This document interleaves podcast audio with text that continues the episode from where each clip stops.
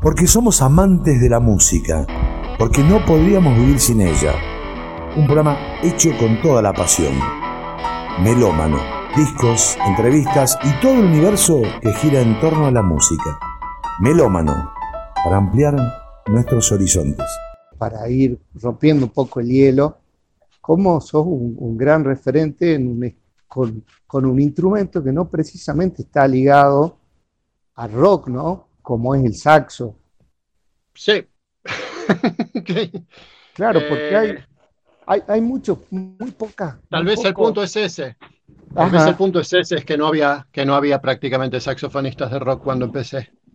Claro, y, pues, y esa década se puso encima, esa década se puso de moda. Sí, sí, no, lo, cuando te escuchaba de, no tenía referente por ahí, eh, se me venía, no sé, arcoíris o alma y vida, ¿no? Con dos grandes saxofonistas. Es, lo que hay, es lo que había, estaba, había alguno más por ahí, un tal Gastón Cubillas, y después, bueno, estos Kramer, ¿no? Eh, esta gente que ya estaba un poquito más cerca de la música melódica por ahí, ¿no? Claro, pero se me venía a la cabeza. no Lo que pasa es que ya con baraja alcanzaba. Exactamente, exactamente, exactamente, ¿no? Es tremendo lo, del maestro.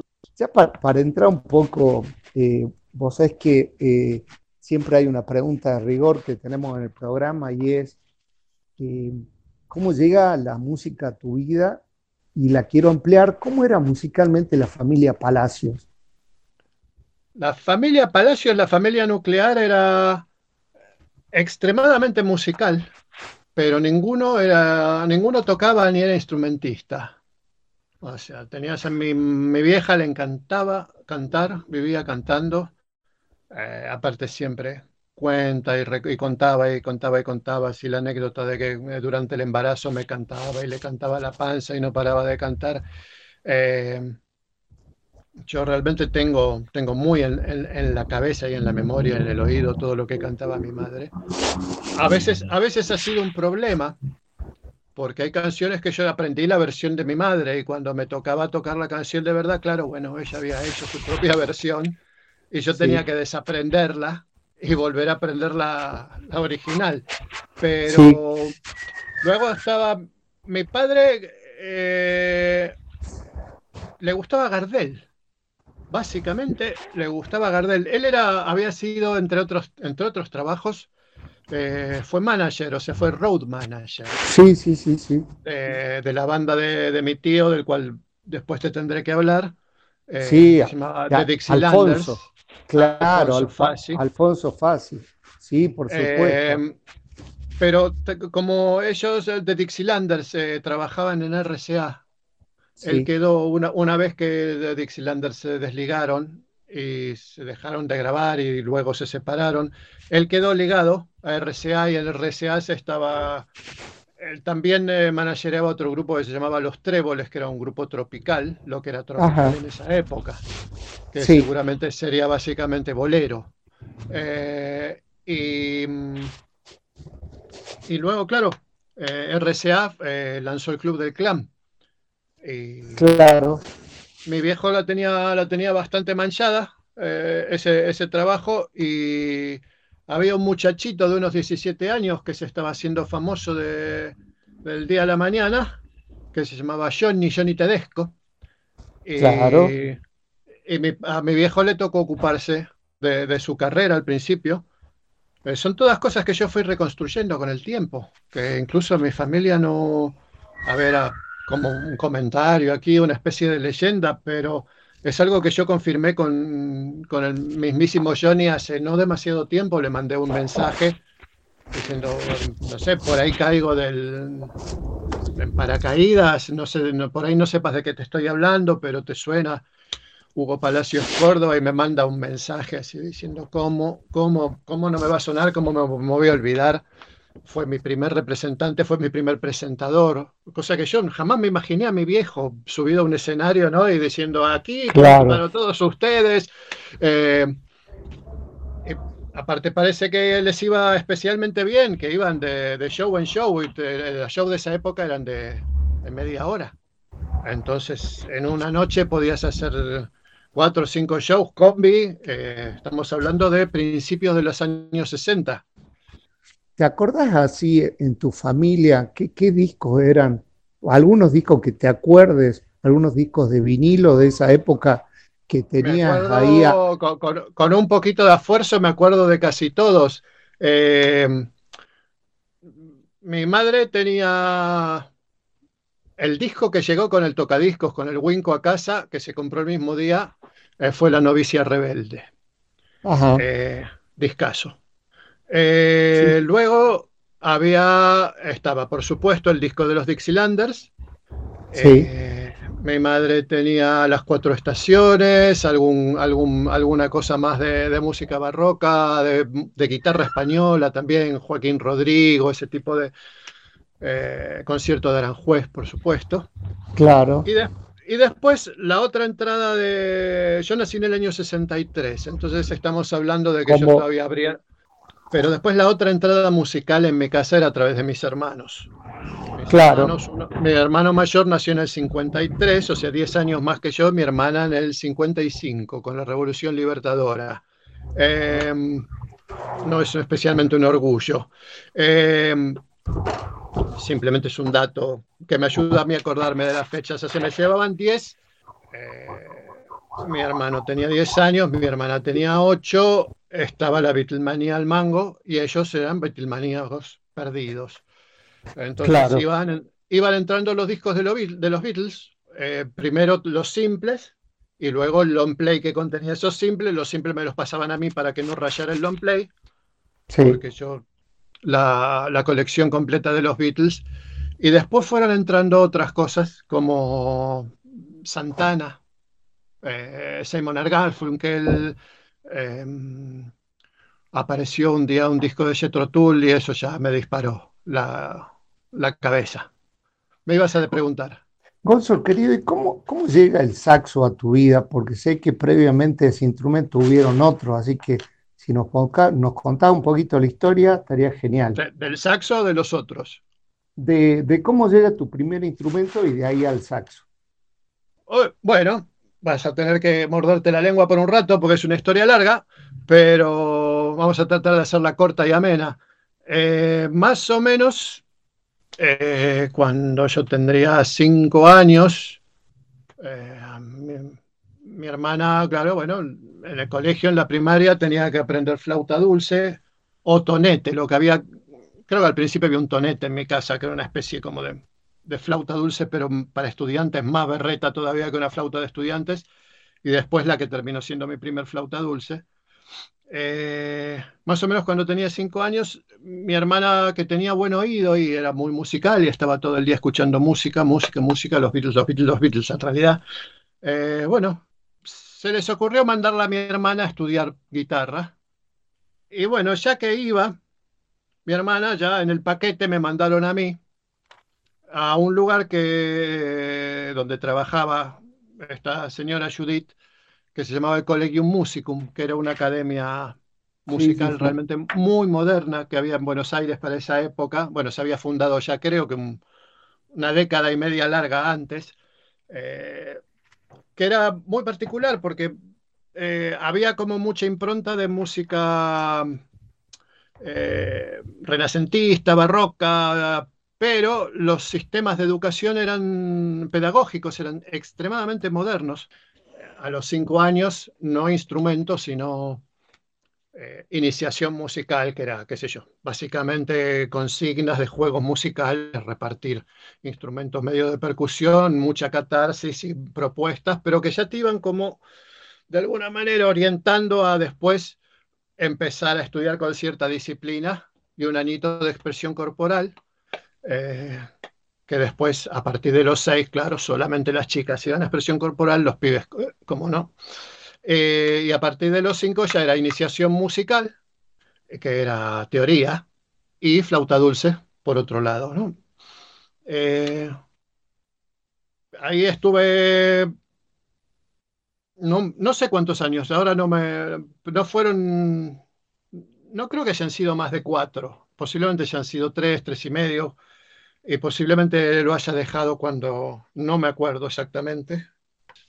Y claro, empecé como a improvisar y a sacar melodías de oído y me daba cuenta que medianamente cualquier cosa que escuchaba la podía reproducir.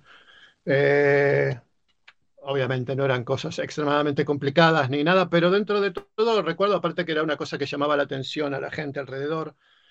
Eh, mi familia me mostraba con orgullo y eso, así que tampoco era tan básico, ¿no? Incluso cuando, bueno, eh, en, el colegio, en la primaria, cuando ya empezaron a enseñarnos instrumentos y flautas dulces, yo como que sobresalía, me, resultaba muy fácil, de absoluto 10 en música. Eh, no porque fuera una, especialmente genial, estaba, era parte de mi vida, o sea, lo, tenía muy incorporado, ¿no? Y más o menos a los 11 años intenté estudiar guitarra. Ya me estaba, ya empezaba de a poquito, viste, a través de los Beatles y eso, pero todavía no me había abierto fuera de los Beatles. Eh, en mi casa eran muy, muy talibanes con eso, mis hermanos. No entraba otra cosa, no entraban los Rollings, no entraba Creedence, no entraba. Sí, los VGs. Eh, para los VGs había un huequito. Pero cualquier, cualquier otra banda, sí, sobre todo a través de después de Melody y todo eso, eh, pero cualquier otra banda de las que sé en esa época eran como la competencia de, eran, no, era Boca River, ¿no? Y, nosotros éramos de los Beatles. Entonces eso, traté de tocar guitarra, no me daban los dedos, no, no, no tenía fuerza, aparte eran como muchas cosas al mismo tiempo. Yo me había tocado, acostumbrado a tocar de a una nota. La flauta es un instrumento que vas haciendo de a un solo instrumento, pero no podés hacer más que eso, o sea, no, no, no, no tocas acordes, o sea, más de una nota al mismo tiempo y la guerra eh, no, no, no, no, podía, no, no ligaba, no pasé de sacar dos, tres tonos y, y, me frustré bastante, pero volví a intentar estudiar flauta dulce y mi tío, mi tío Alfonso, el trompetista, me contactó con un amigo de él, eh, Ricardo Múnich, que en esa época era quenista en un grupo que se llamaba Huerquemapu, que eran para hacerlo fácil, como los Quilapayún argentinos, ¿no? Eh, claro. Y seguí, bueno, empecé a estudiar con él. Ya, bueno, él me dijo, ¿lees? No, sí, claro, por supuesto, a ver, lee esto. Oh, no, se me había olvidado todo. Todo lo que había aprendido en el colegio en Musicum se me había ido. O sea, podía escribir música, pero no podía leer. Eh, y tenía tanta, tanta costumbre de tocar de oído que lo que hacía él me mostraba, me, daba el ejemplo de, la parte que quería que tocara y yo la sacaba de oído. 77, eh, si no me equivoco. O, no, 78. Eh, bueno, me agarró así una especie de frustración y, y me volví, me volví rock and rollero. Un poco de eso, ¿no? De decir, bueno, se van, se van todos a la mierda, No, me quieren acá, bueno, no voy a tocar, no voy a leer una nota en mi vida, no voy a saber ni cómo se llama la nota que estoy tocando, voy a tocar todo de oído, voy a tocar todo de, escuchar y tocar. Y también, había conocido los Rollings hace un tiempo y un poco por despegarme de mis hermanos y eso me había hecho completamente rolling, entonces estaba, escuchaba mucho blues inglés. Eh, por supuesto pasé por una época de, rock sinfónico y tal, pero eso, ¿no? Y Jetro, entonces mi vida era básicamente, mira, tengo una flauta acá a mano, era...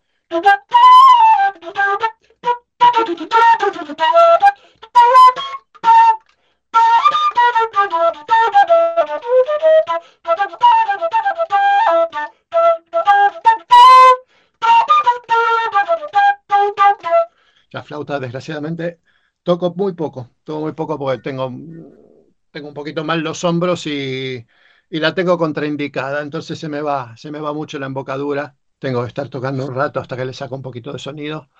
Eh, y con eso empecé a tocar y empecé a tocar aquí y allá, grupos, iba de acá para allá, todo el conurbano, de arriba para abajo.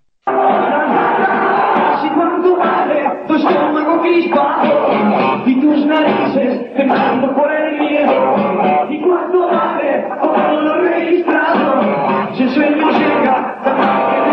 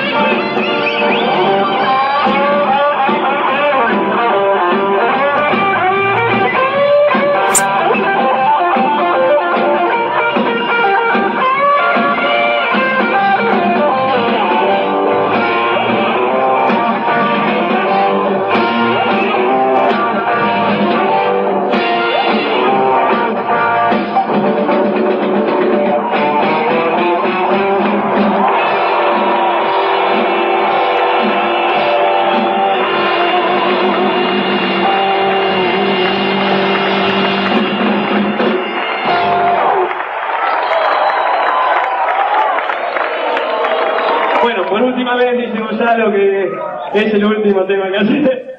Entonces con, con ese sonido de y esta despedida hermosa que te dieron, ¿cómo llegan los, los redondos a tu vida? ¿O cómo llegaste vos a ellos? Mm, me crucé con Sky, o sea, yo los redondos llegan a mi vida porque más o menos en el año 77, otro gran amigo, eh, Javier Fernández Mouján, que trabajaba por entonces en el agujerito, que era la disquería de discos importados de, la Galería del Este. Perdón, por estamos, estamos en Salta, ¿no? Y yo estoy dando como muchas referencias de Buenos Aires. Pero bueno, en el centro de Buenos Aires había una, en esa época, una, una galería donde paraban todos los hippies y en esa galería además estaba el agujerito que era la, la, la casa de discos, o sea, la, la tienda de discos, eh, de discos importados. Prácticamente la, creo que era la única que había en Buenos Aires, eh, que era, digamos, era mi fuente de cultura básica, o sea, para mí era todas las semanas iba y me miraba todos los discos que había de arriba abajo, con lo cual no solo me enteraba de las novedades, sino que iba registrando qué músicos existían, etcétera, que me faltaba escuchar, que no. Eh, una época realmente muy diferente a la actual, donde no, tenías, no tenías un acceso con tres botones a toda la información del mundo. Eh, eso te lo tenías que buscar. Tenías que buscar y muchas veces te tomabas dos colectivos para ir a la casa del amigo de tal que sabías que tenía tal disco. Y era la única manera de tomar contacto con esa música que interesaba. Bueno, Javier, me, que ahí en el, agujerito se enteraba de todo, me dice, tenemos que ir a ver una banda que, que tocó el otro día, que son rock and roll puro, muy pero a la vez es como una especie de happening, es, mezcla de teatro con, con rock and roll, con está muy bueno, es, mm, parece de otro planeta. Con lo cual, bueno, sí, el siguiente recital que, dieron los redondos en, Buenos Aires fui, me quedé prendado y me volví un... No existía todavía el ricotero. Eh, el público de los redondos era muy, muy, muy diferente, era un público básicamente eh, de clase media, casi, casi, casi te diría adulto, joven y de, gente muy orientada al arte. incluso también te diría, bueno, con ciertas afinidades políticas tal vez, o filosóficas al menos, y, pero, o sea, no era el piberío, no era el piberío barrial que fue en lo que fue convirtiéndose, ¿no?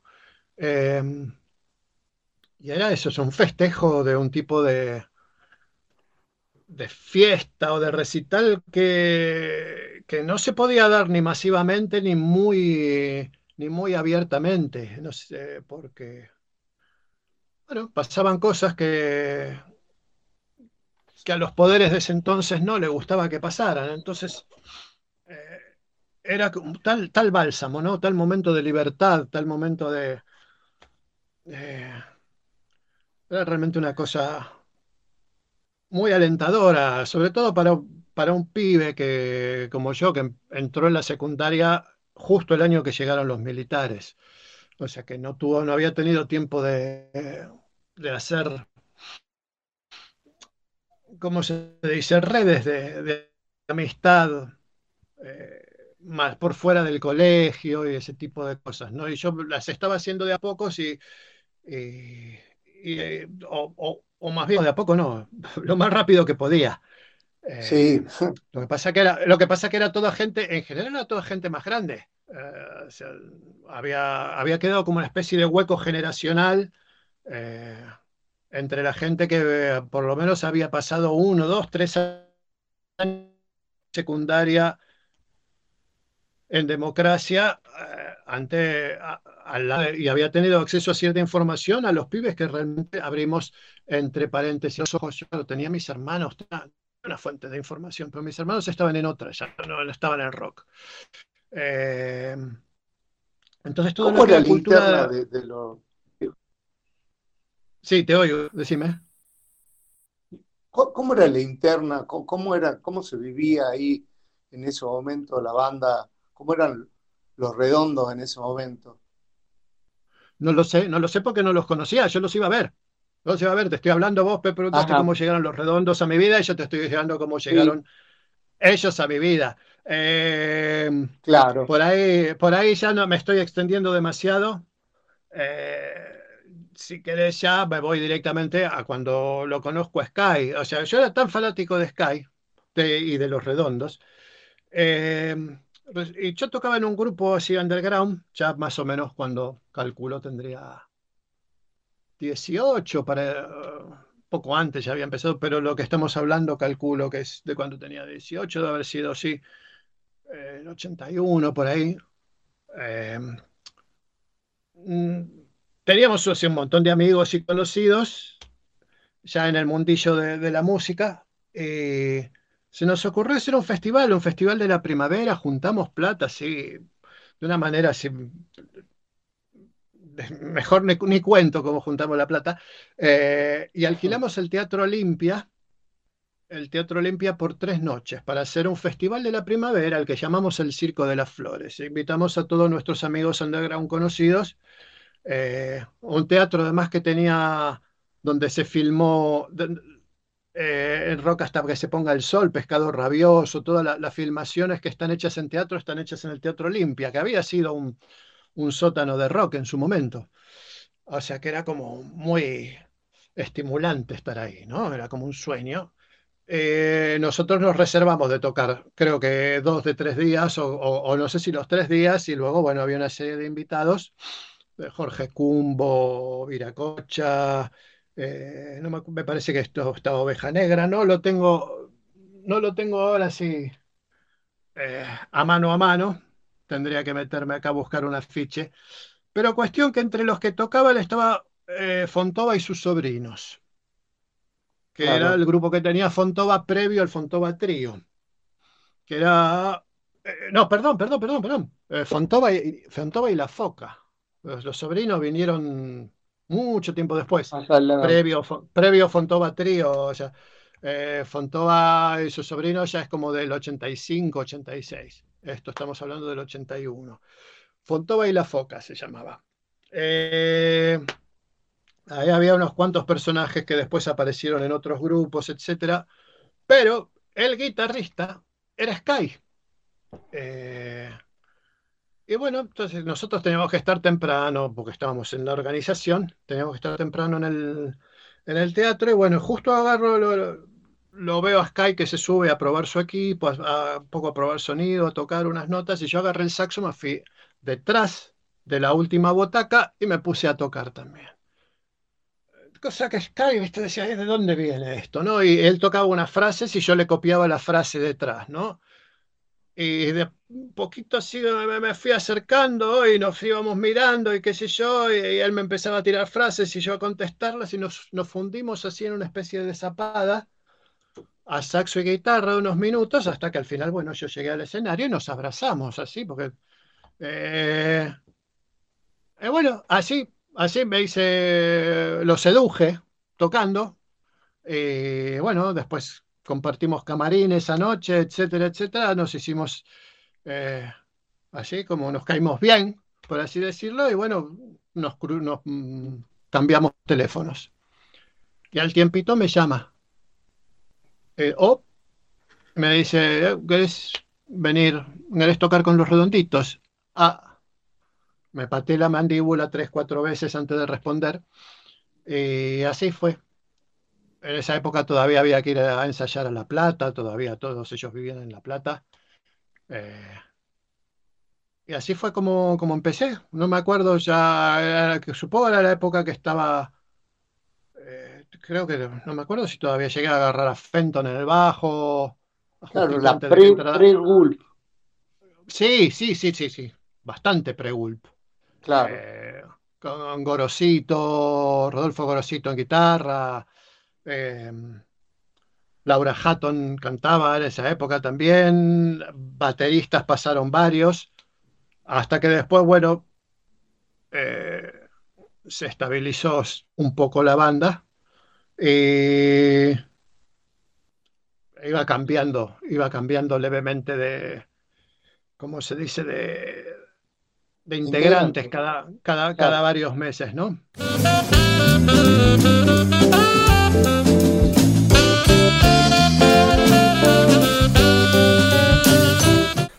Hablando de integrantes, eh, es cierto que en momentos te planteas, si bien estuviste y formaste parte de los redondos, sobre todo en los pre-AGULP, como hablábamos, pero que hubo una propuesta, como, digamos, como formal para tenerte como integrante, parte de la formación, y dijiste que no, y ahora con el tiempo es una decisión que te cuestiona o que no lo tomas con naturalidad. Eh, primero uno tiene que creer en, en, las decisiones que toma, ¿no? Y tiene que creer en lo que sentía y en lo que siente. Eh, luego, eh, seguramente sería más famoso y más rico, pero no sé si, no sé si me hubiera hecho bien.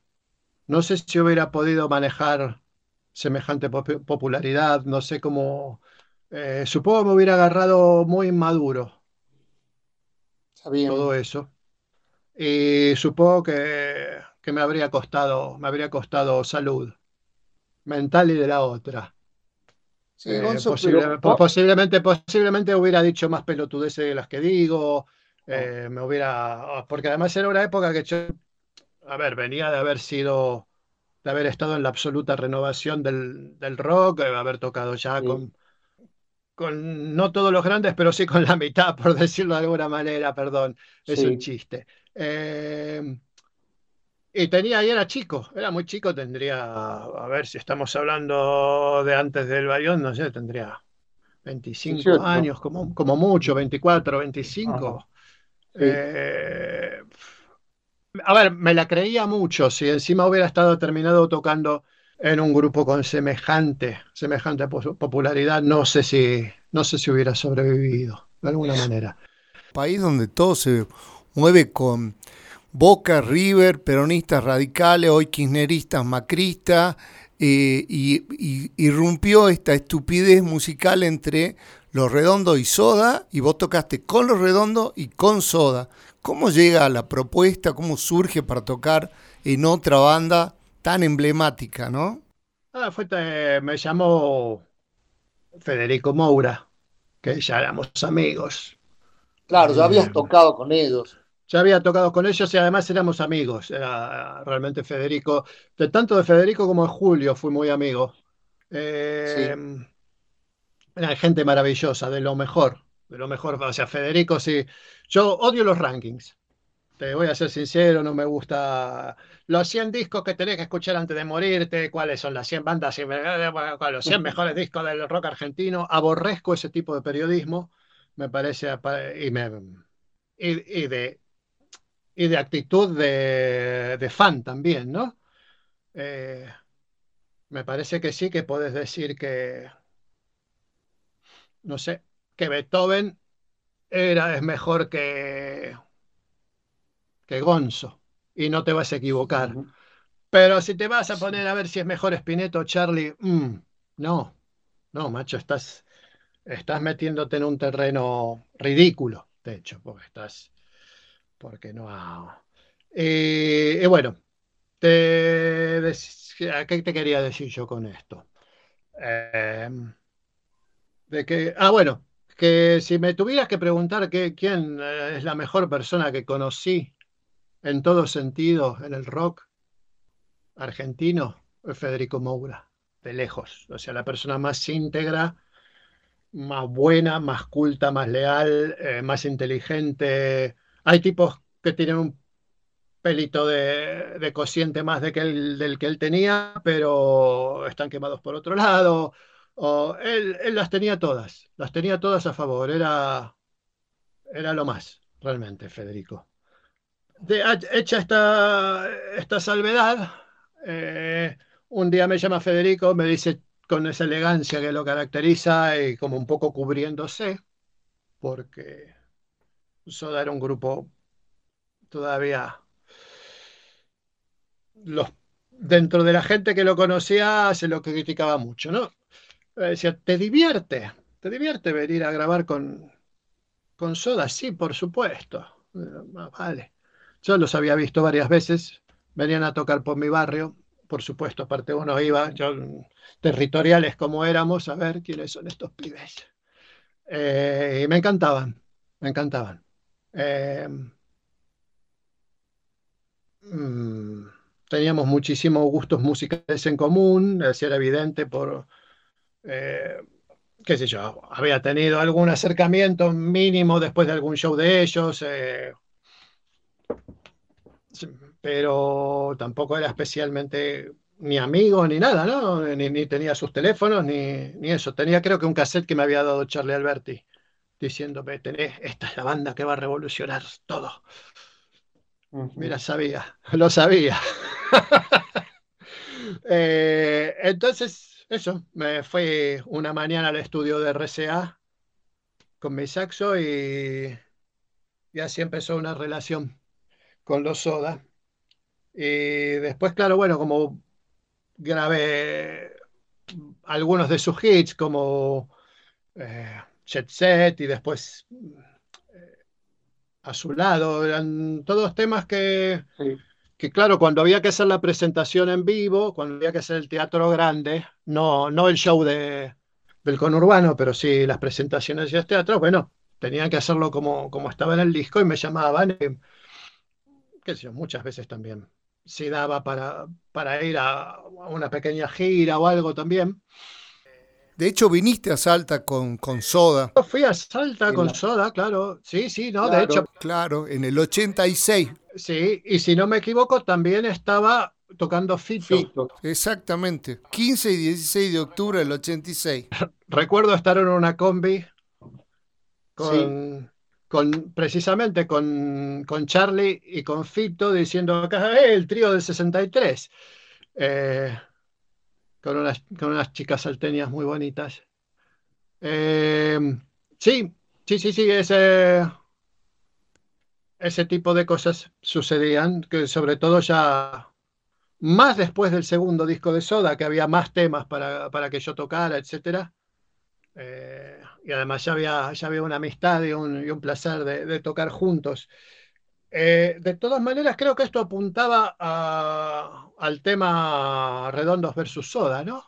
no pasa en, que hablabas de, inmadurez en ese momento, yo te decía que para mí era un tipo muy coherente ya, de, porque nunca, nunca entraste en esa. Porque también mm, eh, es que es, como, era como obvio, porque se habla de Lander y soda venían, para hacerte la corta, no es un término que yo utilizo, pero para simplificar, eran chetos y venían de otro segmento y, haciendo una música que era muy diferente. Entonces, el impacto debe haber sido fuerte. Eh, lo de la música diferente, sí y no. O sea, ya había un, ya, había unas, ya, había, unas bases, ya se escuchaba Poli, ya, ya existían grupos como, como los Pericos, y como los Cadillacs, ya había ska, ya había los Twists, hacíamos mucho ska. Eh, la música no era, no era tan diferente. Eh, yo creo que sí era más bien eh, un poco eso, el hecho de que no fueran del, no fueran, no eran del palo. Eran de, venían de, otro, de otra burbuja. los Twists, habíamos como eso éramos el, grupo que medio un poco dio vuelta a la tortilla o, o, que, el, que los que terminaron de dar vuelta a la tortilla, pero veníamos del underground, veníamos de y, veníamos de un entorno de rock. Eh, y teníamos nuestra, por ahí sí, había una parte de, que, que, nos cuestionaba mucho y que les, les costaba, pero, pero veníamos de ahí. De hecho, se nos acusaba de haber traicionado al under porque bueno, de repente grabamos un disco y vendíamos de a 100.000, pero ellos venían de otro lado, es verdad, venían, sí, sí, sí, eran chetines, eran chetines, eran chicos de, de la facultad de... De Salvador. Me parece que sí, sí, sí, De, de, facultad privada, creo que ahí también se, conocieron Gustavo y Richard, estudiaban, estudiaban publicidad, ¿no? ¿Cómo se llama? Eh, comunicación social. Exactamente, publicidad. Publicidad. Eh, eh, para vos y yo es publicidad. comunicación social es, un lindo nombre que se le pone, ¿no? Pero claro, eran chicos que estaban estudiando cómo venderle cosas a la gente, cómo venderle cosas que no necesitan, ¿no? Cosa que un rockero de ley no debería. Pero bueno, eh, yo no sé si, ah, supongo que lo de la madurez que decís, eh, la madurez es, hay como madurez en distintos aspectos y, esos, y esas madureces van, eh, se desarrollan paralelamente, no a las mismas velocidades. yo empecé a criar un hijo con 21 años, por ejemplo. Y eso me, hizo, eso me hizo madurar en muchos aspectos, mucho antes que la mayoría de mis colegas de más o menos mi edad y mi generación. no,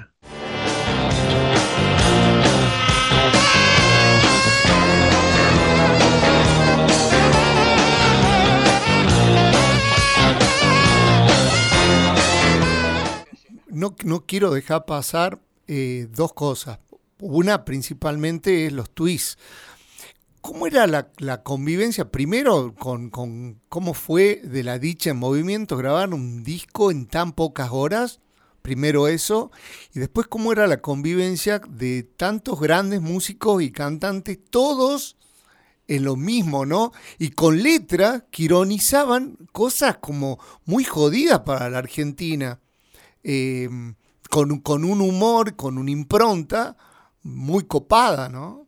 Recién, eh, a ver, que no era tan raro grabar un disco en un día en los 60, eh, a principios de los 60. Inmediatamente después ya, ya se empezó a poner, a poner un poco más de tiempo, pero eh, de cualquier manera sí, sí, sí, no era, no era una cosa que, que a uno le pasara por, por alto, ¿no? La famosa anécdota de por favor yo, como se llamaba en Argentina. Eh, a mi mujer le hace mucha gracia. Eh, de hecho, resaltábamos que, que, que, había sido grabado en 29 horas y media, que además es clavado el tiempo en el, que se hizo. Eh, pero fue que lo hicimos porque ensayábamos mucho. ensayábamos muchísimo. Y te voy a ir contestando la otra pregunta como de a poco. O sea, claro, sí, ¿cómo eran todos esos músicos? Cuando, cuando nos conocimos no éramos nadie. Fabiana Cantilo tocaba en pubs, en un grupo que se llamaba, en un dúo que se llamaba Hats, que era buenísimo. Era buenísimo. Eh, hacían así como mucho James Taylor y eso, era muy, muy, muy lindo. Eh, y luego, bueno, eh, con, a veces aparecían las Baby Squids y y en el Ring Club, pero eh, eso era un underground del cual no se enteraba nadie porque no salía ni en las revistas. Eh, Pipo era un pibe que habíamos conocido en la plaza de San Telmo y que resultó ser lo que era y que dijimos, venga, a la bolsa. Este, este es el tipo que nos está faltando. Melingo tenía un poquito más de, de trayectoria, pero no éramos nadie. O sea, yo había, sí, eh, al poquito tiempo grabé eh, de estar ya tocando con los tweets, grabé con, con, los, con, con los virus y bueno, voy a empezar un poquito mm, esa carrera loca de tocar con todo el mundo que tuve. Eh, pero eso. Y eran más o menos. éramos, no, no, éramos, éramos muy frescos, éramos muy chicos, nos divertíamos, nos queríamos, teníamos nuestras rencillas, nuestras personalidades, pero no estábamos cargados, o sea, nos necesitábamos, nos necesitábamos el uno al otro, además, y aparte no había nada, la, vida fuera de la sala de ensayo era bastante chota en general, entonces no había nada mejor que estar, viste, seis horas todos los días con los muchachos tocando, haciendo temas nuevos, dándole vueltas a un tema durante cinco horas hasta que salía, y ensayábamos mucho, sabíamos que la, que la gran mayoría del grupo éramos bastante perros, y, aprendíamos en la sala de ensayo, y además nos gustaba... Eh, eso no. Nosotros queríamos ser una banda de los 60 y queríamos salir y partirte el, marulo, ¿no? Entonces ensayábamos grupos de a tres canciones y tocábamos una canción detrás de la otra y después decíamos gracias, qué sé yo, y pa, pa, pa, te tirábamos otras tres, otras. Entonces eso lo, sosteníamos con muchísimo, muchísimo ensayo. Y justito antes, no, estoy hablando, justito antes de, de, de entrar a grabar, eh, se había unido Polo Corbela, que era un tipo con muchísima experiencia, él sí era un musicazo con, con décadas, y nos, y nos enseñó a ensayar. Nosotros creíamos que ensayábamos, no teníamos ni idea. Él al, al segundo ensayo sabía los temas mejor que nosotros y estaba dirigiendo los ensayos. Entonces, cuando llegamos al estudio, y la decisión fue de Charlie de grabarlo así rápido y como sacar una foto fija, que fue su gran decisión como, como productor, lo podíamos hacer. O sea, nos toquen como si estuvieran en vivo. Nos microfonearon y tocamos. Después hicimos unos retoques al segundo día y mezclamos en el tercero. Te quería preguntar si, si eran más o menos como, como en el tema que lo describen en, en Rockabilly de los Narcisos, de su disco Cachetazo al Vicio, o era simplemente una ironía más del grupo. Eh, teníamos nosotros eh, dentro de, cierto, de ciertos límites, lo seguimos manteniendo, una filosofía que era, si el chiste se explica, pierde la gracia. Ajá. Y, y me atengo a ello.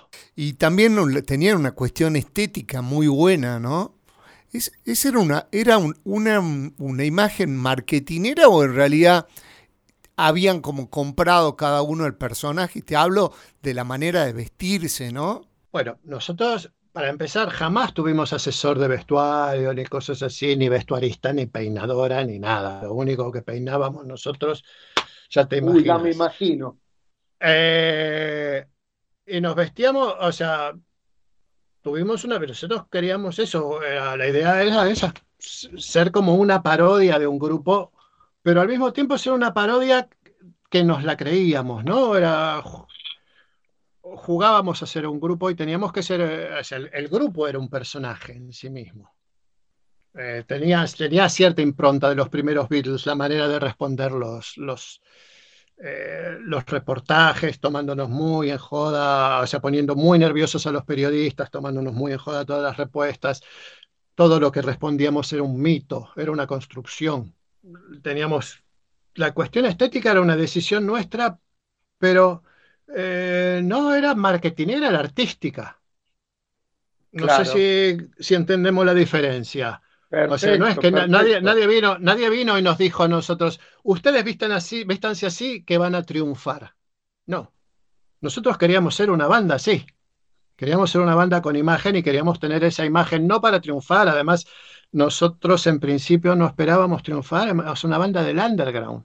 Y después, eh, eso también que teníamos, no era solamente la temática, era la manera. O sea, eh, Sí. nosotros nunca hicimos tango, pero muchas de las letras que vos, eh, que, que hay de los twists, mm, sobre mm, todo muchas de, de las de Melingo, eran tango. O sea, vos Sí, las, lees y es, es una milonga. Estábamos usando, Sí, o, de- o si no, usábamos un, un- lenguaje como de la televisión, un lenguaje argentino. Esa era un sí. poco la, esa era la, la- la- la gran diferencia eh, que, y, y donde creo que realmente rompimos muchísimo un, un esquema que se venía dando por décadas. El Sí, idioma, aparte, eh, el, el lenguaje, no, el- no la temática.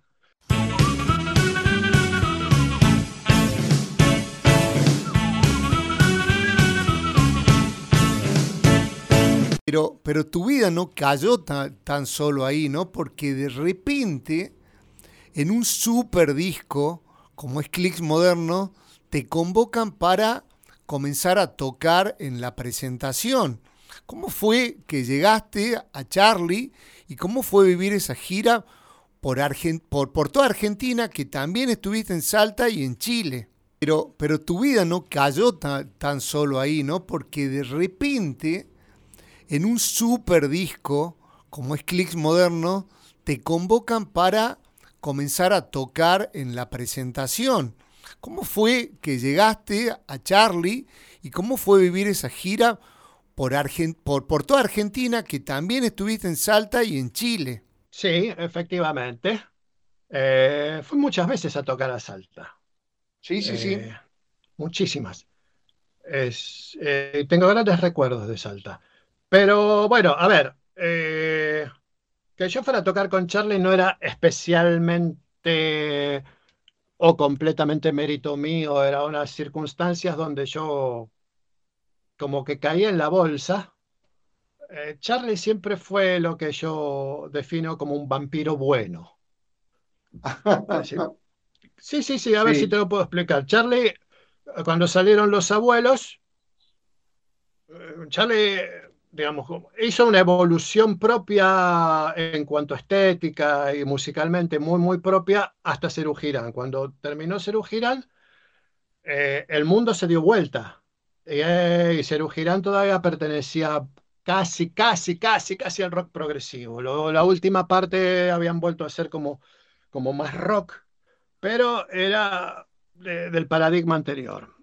Y Charlie a pesar de haber escrito cuando veo las nuevas olas, yo ya soy parte del mar, a los, a los tres años estaba diciendo me gustan los raros peinados nuevos. Eh, no se le escapa nunca una y se sabe mantener, y se sabe mantener al día. Una de esas maneras de mantenerse al día fue siempre, eh, de alguna manera, absorber a los músicos de moda. Lo hizo con los abuelos, lo hizo con los twists, lo hizo con fricción, si querés. Las ligas era básicamente el, primer fricción, ¿no? San María, Vaso, Coleman. Eh, lo fue haciendo. Eh, y como, te digo, vampiro, como, te digo, es un eh, como te digo, es un vampiro bueno. A cambio de vos darle, a cambio de vos prestarle tu look, tu. Que además, bueno, o sea, eso, se había grabado recién el. ¿Cómo se llama? La dicha. Entonces, eh, él quería tener a los Twists arriba del escenario, tenía, tenía los Hit, que también era otro grupo eh, que estaba saliendo. Eh, Fito. Y quería que sí. Pero Fito fue un agregado ya en la época de los ensayos, ¿eh? Fito llegó después. pero también es parte de lo mismo siempre. Es ponerte al día con los que están pero a todos nos dio un empujón tremendo. O sea, ninguno fuimos lo mismo después de tocar con García. O sea, lo que, lo que vos obtenías a cambio de tu sangre joven era muchísimo. Si vos me hablas de, de, golpes, y de golpes, García, y a mí se me viene una anécdota que me gustaría que la cuente en Einstein para ver si de parte eso es cierto o no. O sea, está el, esto fue ponele dos semanas antes de que se grabara La Dicha en Movimiento, calculo, una cosa así. Eh, Charlie era amigo de Fabiana, era amiga de, amigo de, de Belingo. Eh, bueno, nos vino a ver al Einstein, que era el café moderno underground del momento. Eh, y bueno, en general era un ambiente medio casi punk, no, todo muy, muy, muy moderno, muy de, corbatitas finitas y, em, y Charlie de alguna manera encaraba, eh, encarnaba un poco la, cosa antigua, ¿no? Era como blando, antiguo, sui generis, ese yo. Para el público de. Pero de, de repente la gente enloqueció, porque Charlie tenía eso, ¿no? Era eh, absolutamente magnético, famoso, la gente es Cholula, y había un muchacho, eh, una especie de clown punk que se llamaba Geniol, que no, podía, no podía no subirse al escenario. Él hace poco escuché, lo escuché descargarse y decir, eh, no, no, yo no me, subí no me subo al escenario de nadie si no me piden permiso, a, mí me había invitado Fabiana, puede ser, pobre, pobre Geniol. De cualquier manera, entre nosotros la cuestión está zanjada hace mucho tiempo. Eh, pero la anécdota, desde mi punto de vista, lo que yo percibí es, uy, genial, quiere subirse, quiere estar al lado de Charlie, porque, bueno, Charlie se había subido a tocar con nosotros. Eh, y este chico tenía, parte de su atrezzo de, de, payaso, de payaso punk, era un bajo, un bajo que, cuyo mango estaba partido en pedacitos y unido por una goma, entonces era como una especie de serpiente, ¿no? Pero era de madera y tenía un clavijero de madera. Y en un momento, no sé, en medio de la excitación, viste, aparte que me, dio, salí, genial, salí del medio, anda, anda para atrás, que si en un momento, ¡pac! me da con el, con el bajo en la cabeza, con el, con el mango. Ya no me acuerdo si yo medio lo había empujado para atrás o qué cuerno. Eh, y yo me toqué la cabeza, todo esto en el medio de un tema, ¿no? Y con, la excitación y la adrenalina, etcétera. Yo me toco la cabeza y tengo una pelotita, ¿no? Un, lindo chichón. Entonces, parsimoniosamente, a ver, ahí estaba Laurita, la, novia de, Dani Melingo. Le digo, por favor, teneme el saxo. Sí, por supuesto, me doy vuelta y lo pongo. Así. Yo.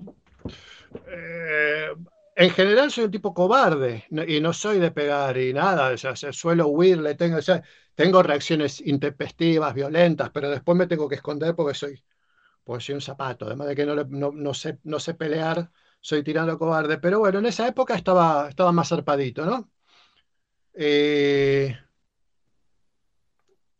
y bueno, me agarró así eso, cruzado, ¿no? Y lo puse en, la jeta, eh, medio me devolvió, nos empezamos a trenzar y el resto de, eh, el resto de los twists, como que se, casi se empezaron a aprender en la pelea, fueron pasándole los instrumentos a alguien y se empezaron a aprender en la montonera y la gente vio que había pelea, era como una de cowboys, ¿no? ¡Eh, va a pelearse! Eh, que era una cosa además que era medio raro porque era como una especie de, de, acto de libertad, ¿no? Eso de pelearse en los bares. Unos meses antes vos te peleabas en un bar y terminabas preso y te comías todo el fin de semana. ¿No? Entonces no, existía esa cosa de medio festiva de agarrarse a piñas.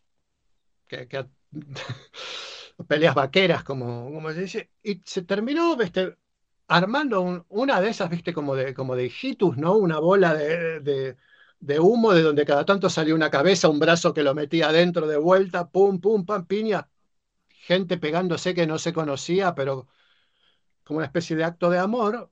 Mientras tanto, se quedaron tocando Fabiana, Charlie y Polo, ¿no? Siguieron con el tema para adelante y según, bueno, se iba calmando la pelea, íbamos volviendo de a uno, ¿no? Al, escenario, acá no agarró el bajo, siguió, empezó, siguió a tocar, Pipo y, Melingo también.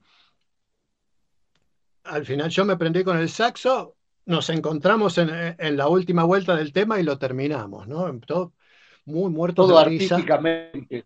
Sí, sí, sí, sí, sí, sí, sí todos muy muertos de risa. Encima eso se grabó, se quedó grabado y después nos fuimos a la casa del que era nuestro manager entonces a seguir, ¿no? A seguir bebiendo y charlando de lo que había sido la noche y poniendo ese tema una y mil veces y, matándonos de risa, porque en, el medio de todo se escuchaba a Fabián hablar por el micrófono diciendo, muchachos, hablando se entiende la gente, paren, paren.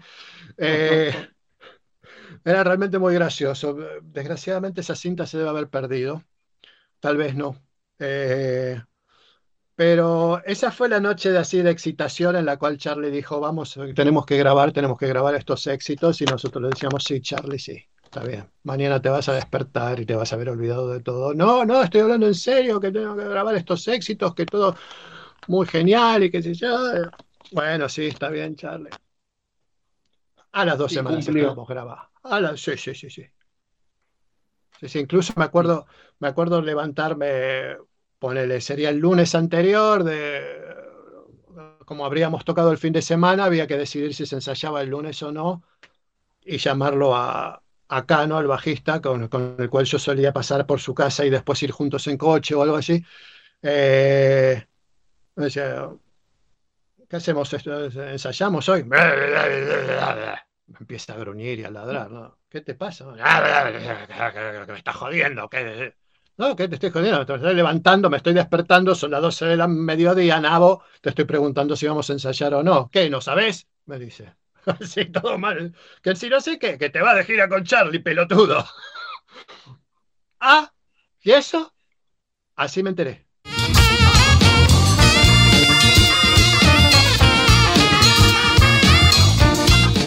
Mencionamos algunos discos y que fueron marcando, ¿no? No mencionamos, por ejemplo, que estuviste en Recrudece y es imposible mencionar todos los que participaste.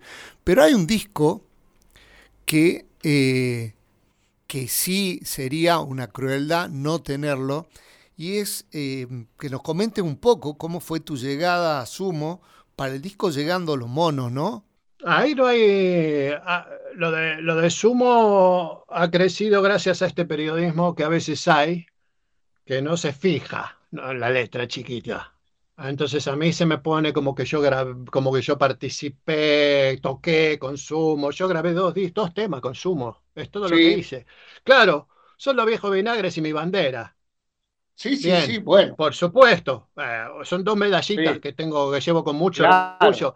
Pero no fue más que eso. O sea, los chicos son tan del lander como nosotros, convivíamos, tocábamos juntos, tocábamos el mismo día muchísimas veces en, en Einstein. O sea, el, el, pelado, el pelado vivía tres cuadras de la sala de ensayo de, de los twists, o sea que más de, más de una ginebra tempranera nos habremos tomado en algún barsucho del abasto, pero eh, más allá de eso, no, y ellos eran un grupo bastante compacto y cerrado, o sea, no, raro que invitaran a alguien, ¿no? Eh, y bueno, obviamente con, con, con Roberto, con Petty, pero los dos tocamos saxo. Sí. Bueno, cruzábamos, siempre teníamos temas de conversación. Eh, no te digo que éramos amigos porque no, no, no, nos invitábamos a cenar y ese tipo de cosas, pero sí, colegas y, no, y nos conocíamos. Y de hecho, aparte, eh, volvemos a mi tío Alfonso. Mi tío Alfonso es gran coleccionista, tremendo coleccionista de discos. y, y, un día Petinato me dice, ah, pero vos sos el, sos, el sobrino de, Alfonso Fase. Sí, claro, mi tío Alfonso. Eh, dice, ah, no, porque voy, voy seguido, me digo, a, que me grabe discos. ¿viste? Mi, mi, tío en una época, o sea, proveía de música increíble que no tenía nadie, entonces te grababa cassettes de cosas que solo él tenía y la gente que se tenía que, que estaba haciendo una averiguación sobre tal músico, sobre tal tema, tenía que ir a lo de mi tío, porque mi tío tenía toda la discografía de ese tipo o tenía todas las versiones de ese tema y además, y encima te, te lo ilustraba, ¿no? Sí. Así que bueno, teníamos, teníamos con, con el Petting varias varias charlas larguísimas acumuladas y un día me llama a la mañana si teníamos nuestros teléfonos, etcétera me llama a la mañana también a casa, me dice, che, estoy, tengo dos temas que, tenemos, estamos grabando acá con, con Sumo y necesito un, saxo alto, uno porque es una, son a dos voces y uno es un especialmente funky. Y vos el, alto funky, el sonido, claro. Parker, lo tenés re claro, me dice, qué sé yo. Eh, entonces, me dice, ¿te venís? Sí, claro, por supuesto. Así que en cada, me pasó a buscar con un taxi, nos fuimos hasta Panda.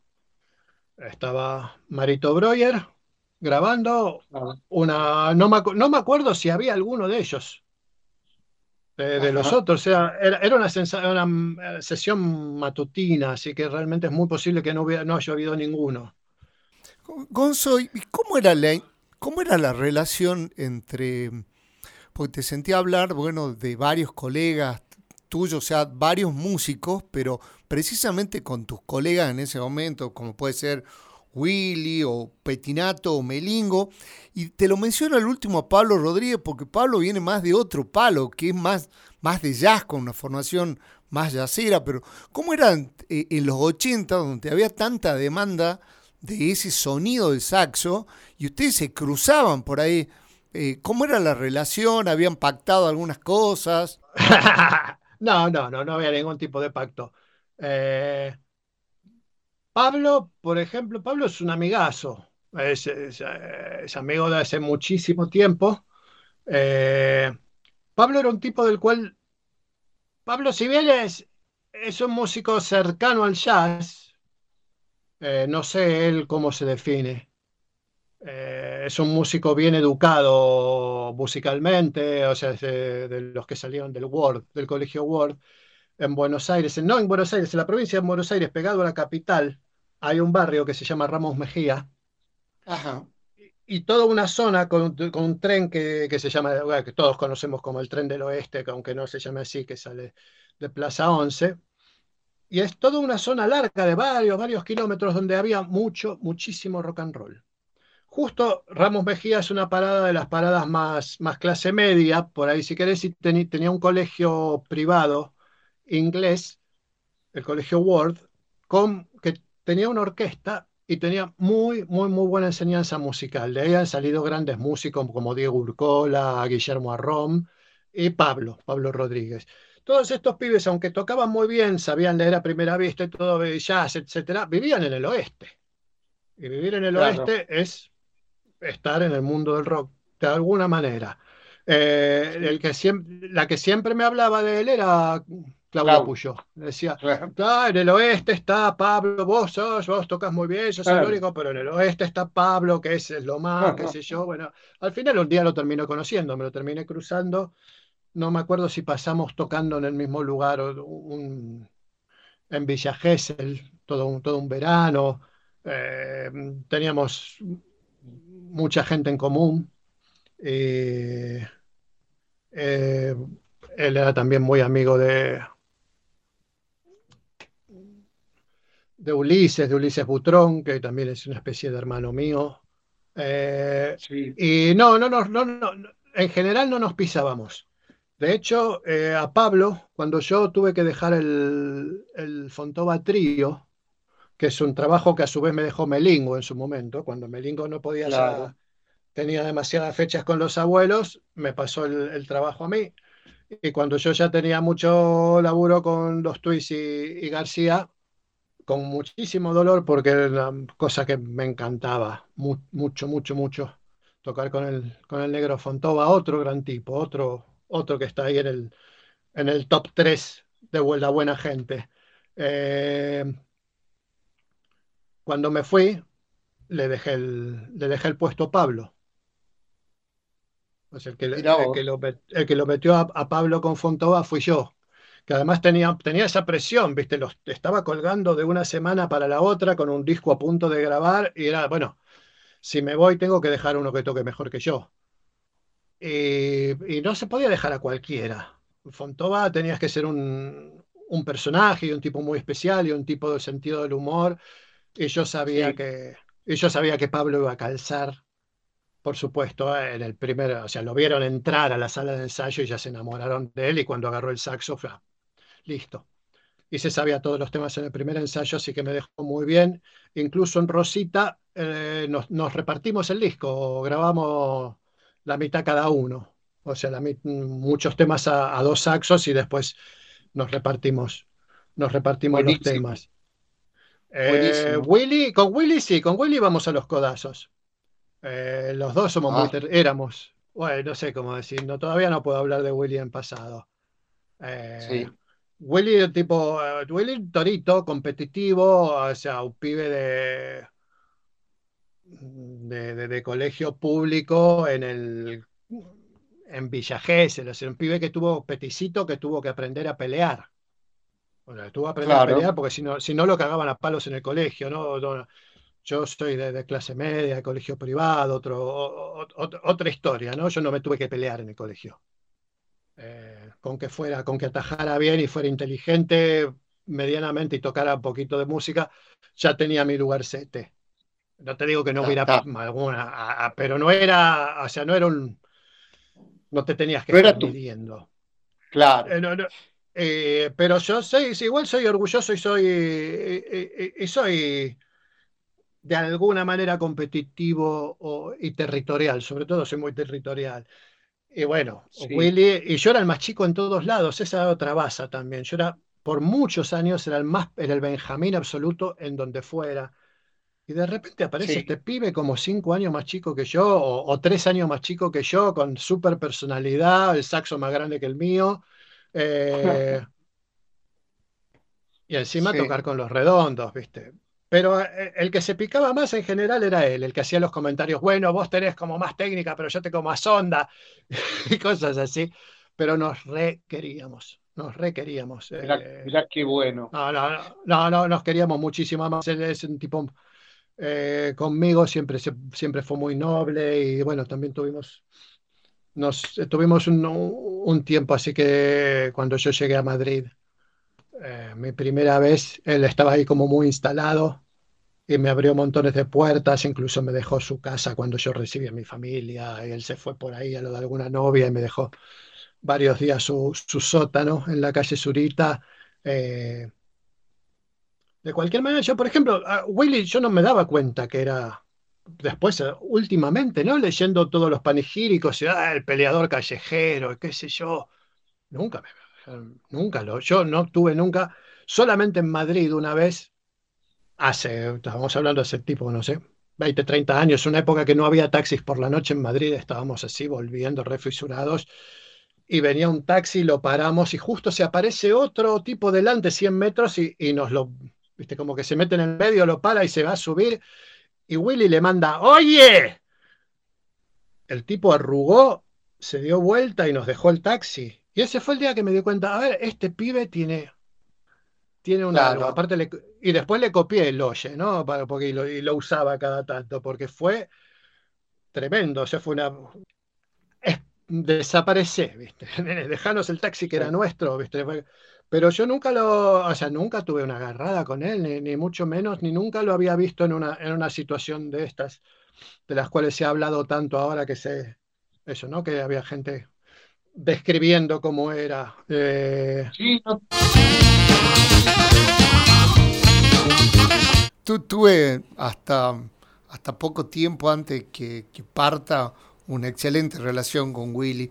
Gonzo, charlamos mucho sobre sobre hombres, pero también en eso vos fuiste un precursor, varoncitos, pero hoy cuando se habla que en los festivales hay un cupo femenino y todo, vos participaste de eh, Celeste Carvalho y la generación y de otro icono o de otro punto así que marcó los 80 y las mujeres, que fue viuda e hija de rock and roll con dos, ni ellas creo que pensaban que iban a llenar el Luna Park. ¿Cómo fue vivir esa etapa?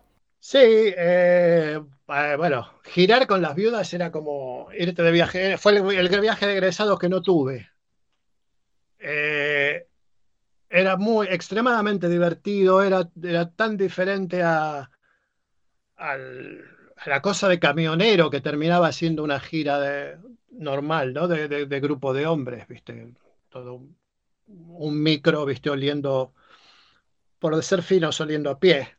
No, eh, con, viste, todos pibes desesperados por llegar a, a, la próxima ciudad y ver dónde hay minas y hablando de cosas de hombres todo el rato, y, viste, todo el puto viaje así.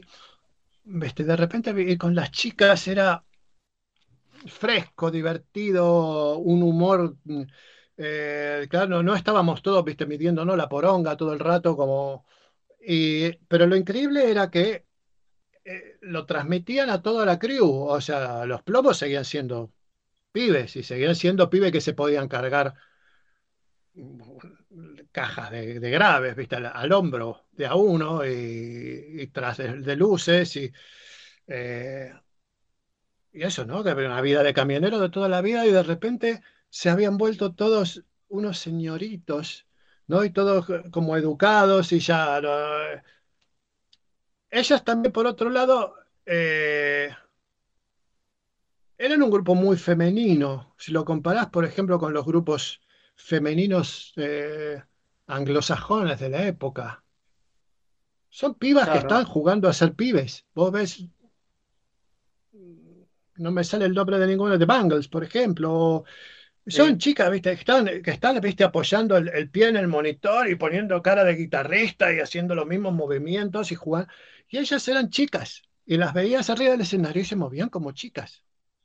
Eh, yo no sé cómo se lee ahora lo que estoy diciendo, porque lo estoy diciendo aparte, eh, todas pibas muy empoderadas. Eh, ¿Sí? de cualquier no, no existía el discurso feminista de ahora, ni las conciencias, ni se sabía. O sea, yo eh, a, todas ellas les corría la silla cuando se iban a sentar y les parecía bien. Ninguna me decía, che, que no soy inútil, me sé de la silla. No, no, les parecía bien. Se aceptaban el trato de caballero y, se sentían femeninas, pero eh, al mismo tiempo eran como muy empoderadas y encima, bueno, la, tónica de los temas, ¿no? Temas que hablan de, una chica encerrada en el baño masturbándose y ya no hace falta eh, seguir, ¿no? Esa, eh, o, de cuán forros son los chicos, o, de cuán forros eran los chicos a la, hora de los bifes, eh, etcétera. Eh, pero la verdad que vos nombraste, creo, por ahí a Celeste también. Claro. Bueno, pero para redondear, de las viudas eh, era magnífico, era magnífico en todo sentido, porque eso, era divertidísimo, era muy lindo, eran excelentes músicas. Y, el, clima de, clima de las giras era, era maravilloso, era increíble, era, muy festivo, eso, era un, viaje de egresados, ¿no? sí. Pero Celeste sí tenía, sí, eh, ella sí era, aparte de la época que la agarré yo, era recombativa, ¿no? Ella sí tenía una conciencia feminista. Yo sé, eh, es más, no me acuerdo si se, este comentario se lo, a quién se lo leí, si fue a... Bueno, ya me va a salir el nombre. Eh, decía, nosotras hablábamos con Celeste y Celeste nos decía que nos estaban ninguneando, que no había lugar para las mujeres, que había que pelearlo, y nosotras todos decíamos, no, a mí nunca me pasó, si yo nunca tuve... Hilda, creo que, creo que era Hilda la que, la que dijo esto. Eh, a nosotros nunca nos pasó y, y, 10, 20 años después nos dimos cuenta que la que te la tenía re clara Celeste. Que nosotros todavía estábamos con la, con la mentalidad un poco dominada por, por, el hombre y que, y que creíamos que porque nosotras habíamos llegado, cualquier piba podía llegar y no, no era así charlamos y contamos de un montón de, bandas y solistas con las cuales vos formaste parte. ¿A qué obedece que después de tanto tiempo hayas tomado la decisión de grabar, bueno, o sacar a la luz, mejor sería, el, primer disco y que nos comentes un poco sobre este proyecto? Bueno, eh, grabarlo fue sacar a la luz es eh, más bien porque quedó, quedó escondido por la pandemia. Sí. Eh,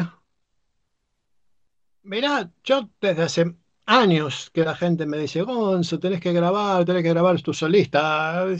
¿Y qué, qué voy a grabar? Eh, nunca me sentí, claro, sí, la fantasía la tenés, etcétera, pero era en una época era como un peso, ¿no? me lo imaginaba y era un peso y decir que aparte no, no, tengo.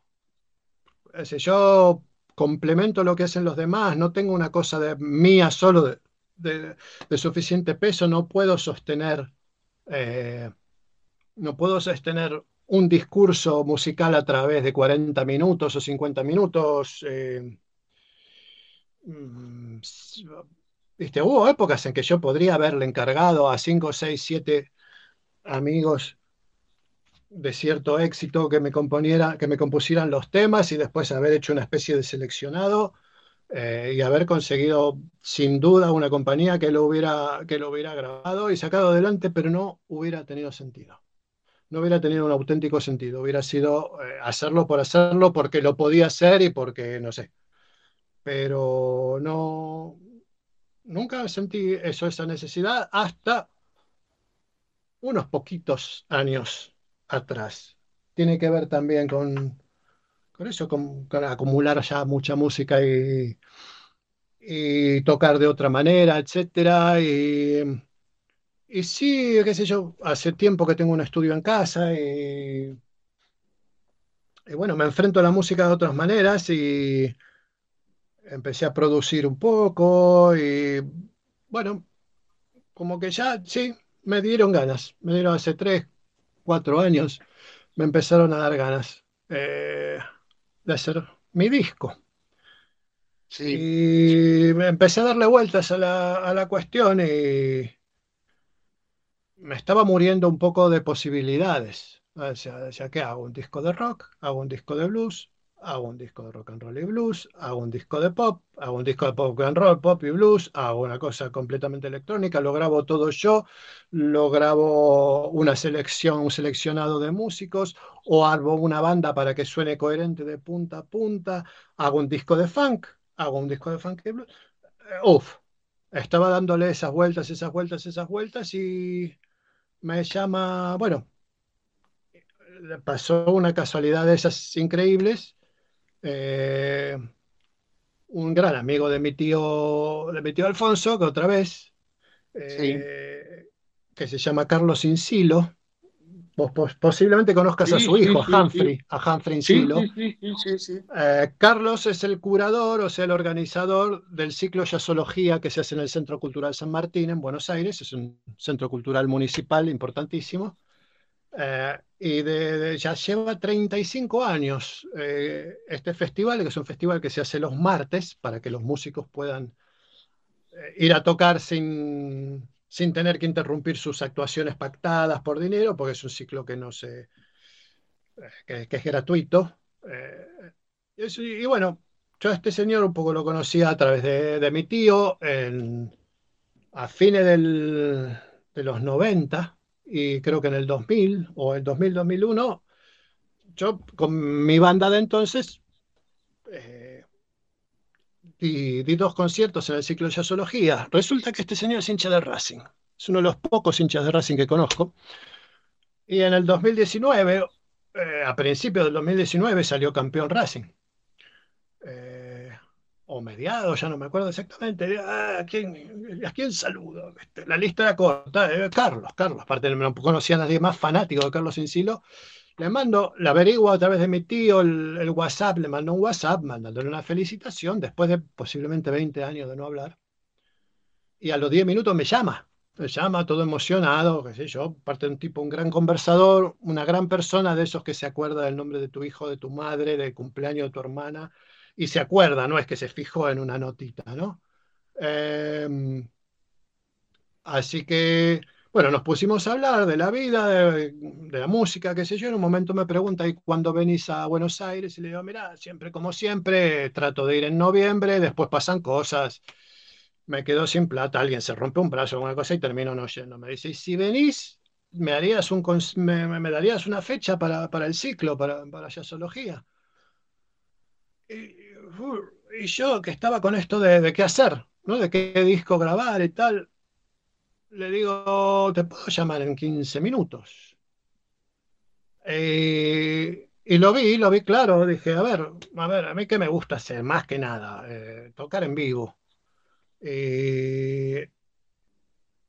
yo tenía hace 20 años un proyecto fantástico con músicos fantásticos que se abortó porque me vine a Europa pero que nunca, en realidad nunca nos, nos disolvimos oficialmente y ya en ese entonces tocábamos con otros músicos, así que éramos como una especie de formación abierta que iba y venía.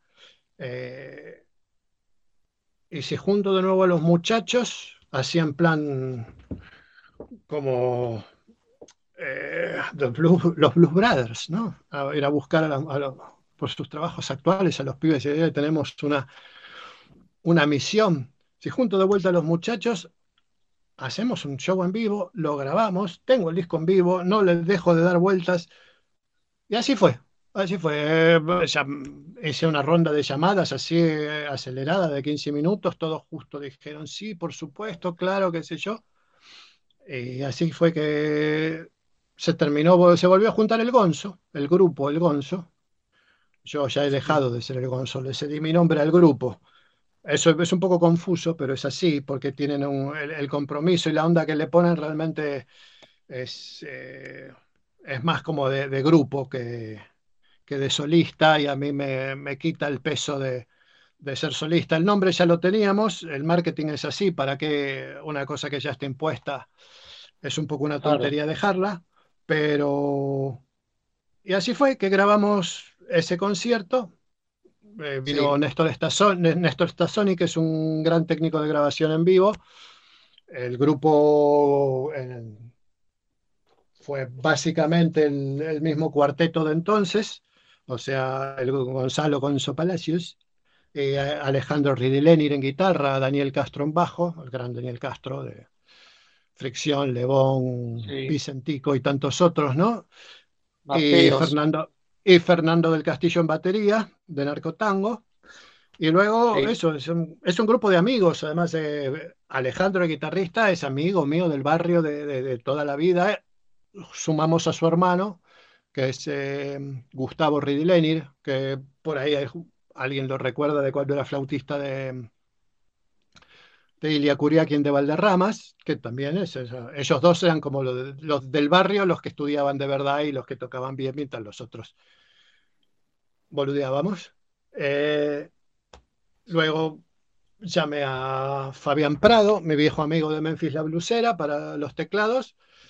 Y otro, el único que no es amigo de toda la vida, pero que se nos ha hecho también amigazo, es Santi Castellani, que es un gran trombonista, que a mí me tocó trabajar con él una vez que vine con un grupo de España, yo encargado de, ser como el jefe de vientos y me pusieron los músicos acá y uno de los músicos con me, que me habían puesto a disposición era él.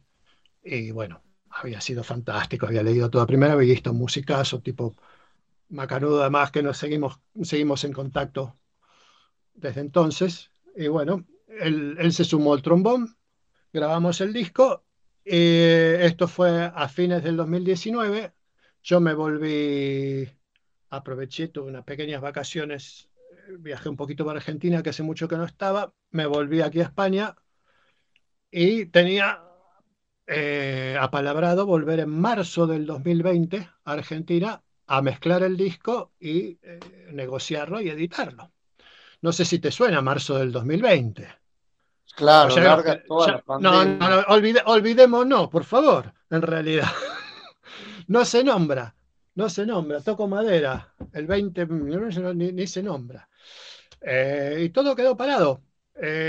obviamente no me vine, yo estaba aparte acá en una situación muy particular porque acá la cosa venía llegando vía Italia. Eh, estoy, yo estoy hablando desde España, por, por si alguno no, no, lo sabe. Eh, posiblemente muchos no lo sepan. No lo dijimos. Eh, yo vivo básicamente en España, en la isla de Menorca. Y yo ya veía que la cosa era seria y estaba bajando y Claro, hablaba con los chicos de, che, no sé si ir, si nada, no, si no, no pasa nada, que yo, mirá que está muy jodido, no sé si voy, no voy, aparte me con culpa de estoy frenando el proyecto, no, me está agarrando cagazo, ¿qué pasa? A las dos semanas no había más nada que discutir, estaba cerrado, todos ustedes más, más eh, guardados que nosotros todavía. Y bueno, eh, nos dedicamos esto, este año y medio de pandemia a una cosa que yo no tenía yo no usaba redes sociales. Eh, con lo cual, una parte de lo que es la difusión, y te diría, la parte más importante de lo que ahora es la difusión, no la tenía, no tenía a través de dónde. Yo todavía en el 2019 hacía notas de radio y salía en los diarios. Pero si no estás en las redes, no existís, dicen, ¿no? Entonces, bueno, eso nos dedicamos un poco a crear nuestra página web, Instagram, eh, todo, el, todo el proceso que eso demanda, ¿no? De aprender a usarlo, de juntar los seguidores, etcétera, etcétera. Mientras tanto, fuimos haciendo temas nuevos, que, trabajando bastante a, distancia, y ahora llega el momento, pareciera que llega el momento de, de lanzarlo, sí. Ya tenemos contrato con una compañía discográfica que todavía no está hecho el, no te voy a decir cuál porque no está hecho el anuncio oficial. Sí. Eh, y vamos, mm, vamos a hacer una, un poquito como en los años 60 otra vez, a ir soltando unos, unos cuantos simples que después vamos a ir reuniendo en un, en un disco. Y el disco, lo vamos a, el disco va a ir, espera, déjame terminar esto. Eh, por un lado, por supuesto, a, las plataformas, pero lo vamos, eh, físico lo vamos a editar en vinilo. Que sé que a vos te gustan los vinilos, así que apúntate ahí a la lista. Melómano. Conduce Pablo Flores Espeche. Todos los lunes a partir de las 22 horas. Melómano. Gonzo, querido, muchísimas gracias por, por el tiempo. Te mandamos un abrazo grande y bueno, apenas esté el disco, no solo lo voy a comprar, sino que lo voy a difundir acá. Muchísimas gracias. Yo quiero mandar un saludo muy grande a toda la gente de Salta.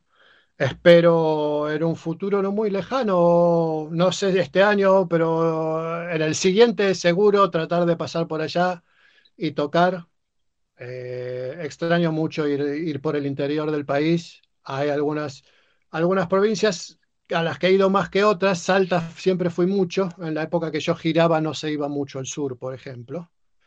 Eh, entonces, está, está el, interés de ir a lugares nuevos, pero también está la nostalgia de ir a lugares donde fuiste muchas veces y, lo disfrutaste. Eh, y Salta es un lugar hermoso, con el que he ido con muchos grupos y que me gustaría volver. Pero mientras tanto les quiero mandar un abrazo muy fuerte a todos los salteños y salteñas.